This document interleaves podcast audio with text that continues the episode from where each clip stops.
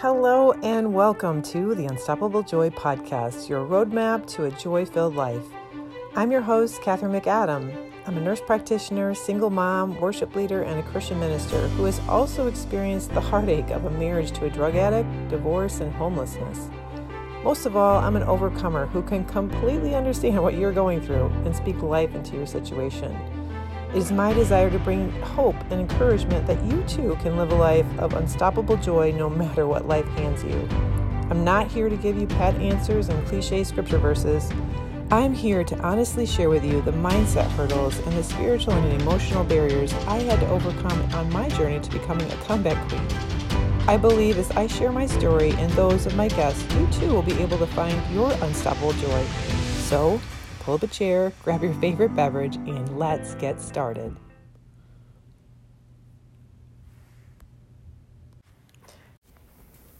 Hello, lovely souls. I have a question for you today. have you ever been frustrated? I mean, just incredibly frustrated. Frustrated with where you are in your life, maybe frustrated with thinking that you heard something from God or that you were directed in one area and things don't seem to work out. Well, we're going to talk about frustration today. we're going to talk about what happens when things don't work out and how do you deal with that?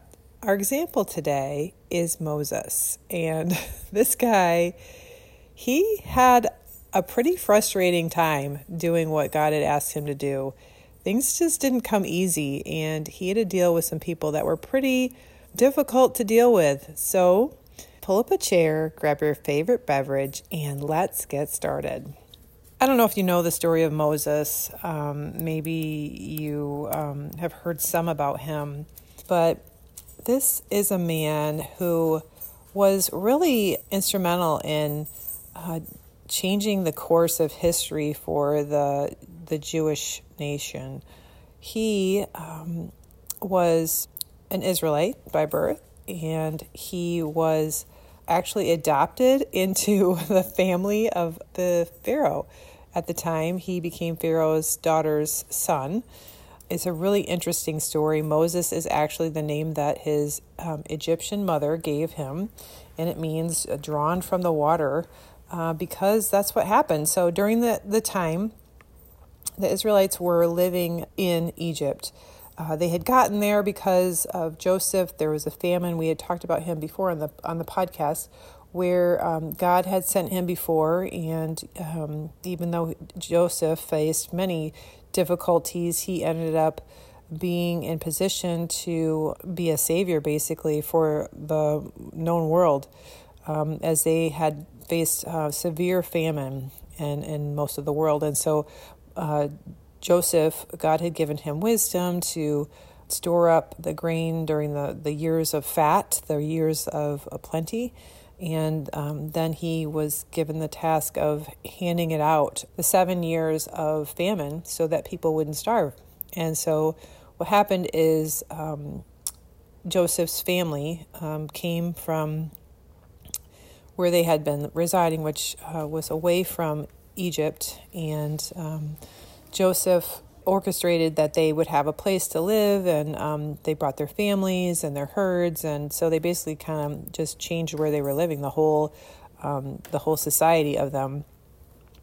And after a while, Joseph died, and there was a new pharaoh that didn't know the story of Joseph and didn't know how he had impacted the the land of Egypt and um, had basically brought a lot of wealth to Egypt because they were the ones that had all the, the food.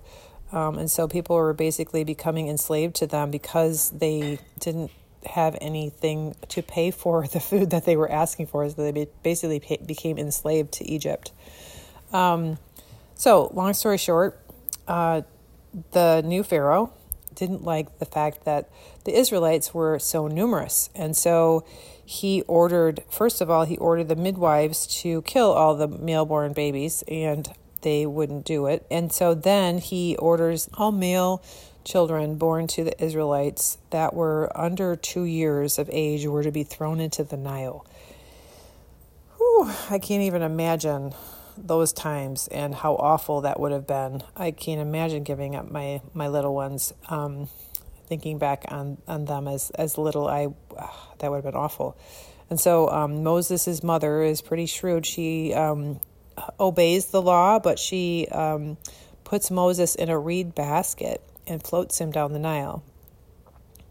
So this is where um, Pharaoh's daughter comes in. She was out, I guess, bathing or something with her maidservants, and she uh, saw the baby and took pity on him and, and said she was going to take him up as her own, but she needed somebody to nurse him until he was old enough. And so um, just so happened that Moses' oldest sister, uh, Miriam, was following along, watching to see what happened with him.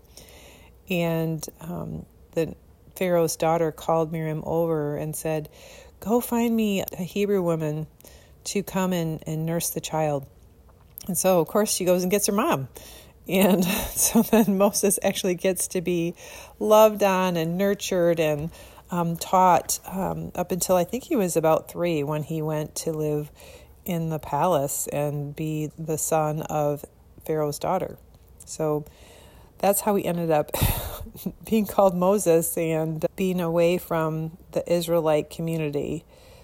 So, as Moses was a young man, he was walking out one day and saw an Egyptian beating one of the Israelites, and he killed the Egyptian and buried him in the sand, it says. And I just want to stop here because here's Moses, and he's trying to save the Israelites, and he's going about it his own way. Um, and I wonder, you know, if God had already put it in his heart to help the Israelites become free from the Egyptians, but God had other plans. And so it's found out that um, Moses killed this person, and um, he is afraid that he is going to face trial for this, and so he runs away. He runs away to the wilderness and becomes a sheep herder. And while he's there, he becomes married to Zipporah, and he has kids. And then God reveals himself to Moses in a burning bush and at this point, um, it's been a number of years. I think it's been at least, I want to say 40 years, because I think Moses is actually 80 at this time, or nearly 80 years old. And God reveals himself to Moses in a burning bush and says, Go and ask Pharaoh to uh, let the Israelites go and worship me in the desert. Well, Moses is very reluctant to go back to Egypt. Um, I'm guessing he was probably had some concerns. He doesn't say this to God, but I'm guessing he had some concerns about if I go back to Egypt, then I could still face trial for killing this person.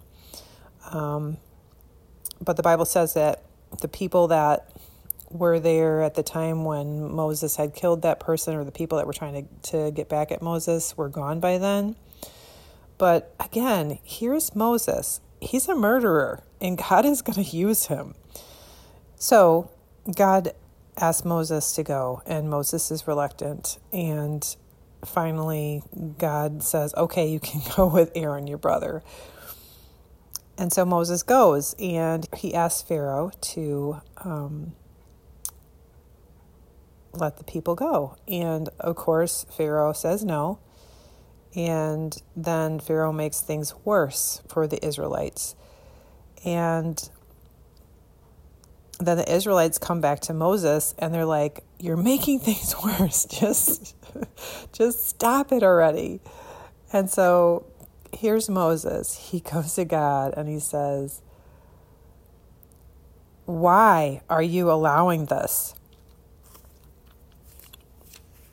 Exodus 5:22 and 23 says, Then Moses turned again to the Lord and said, "O Lord, why have you dealt evil to this people? Why did you ever send me? For I came to Pharaoh to speak in your name. He has done evil to this people. Neither have you delivered your people at all. So Moses here is frustrated.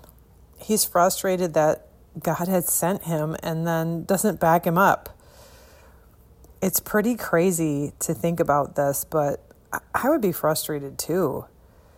This is not the last time that, that Moses is frustrated. There is plague after plague after plague that, that occurs as Moses goes back to Pharaoh, and Pharaoh says he's going to let him go, and then he says no. And then there's, you know, the plague of, um, I think the first one was gnats and frogs and flies and darkness, and there's like 10 different ones. And finally, finally, um, they let them go. Even after Pharaoh lets them go, he sends his chariots after them to chase them down.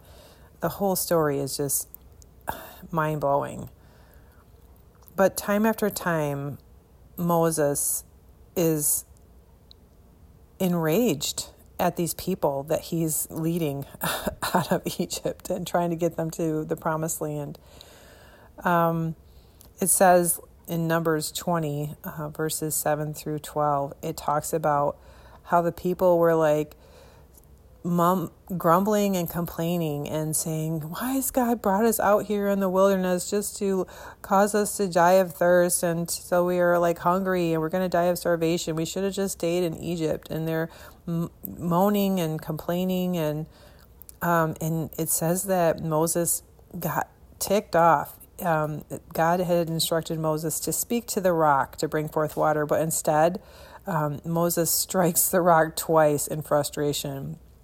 I can only imagine uh, trying to lead these people that are grumbling and, and just so unhappy.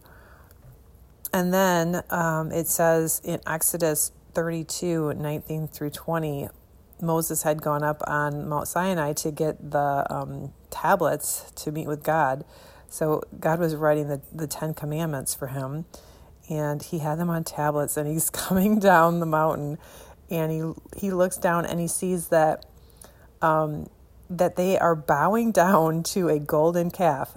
So he wasn't gone. I guess. Well, he was gone about forty days on the mountain, and then as he's coming down, here he is, and they have, in that amount of time, have decided that they are going to create this calf out of all the gold um, earrings and the gold that they had brought with them, and they're bowing down to it. And so it says that he became furious and he shattered the tablets. I'm going to read it to you because it's it's it's kind of funny, but you know I'm sure I can only imagine how frustrating this was. In um, Exodus 32 19 through 20, it says that, um, and as soon as he came near to the camp and saw the calf and the dancing, and Moses' anger blazed hot, and he cast the tablets out of his hands and broke them at the foot of the mountain.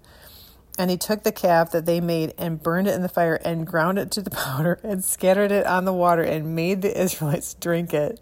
That to me is just kind of funny that he did that to them. Um, it's just so crazy.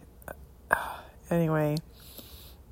And uh, Aaron says, Let not the anger of my Lord blaze hot. You know the people, and that they are set on evil. So Aaron is his brother, and he's telling him to like cool it, don't be so angry.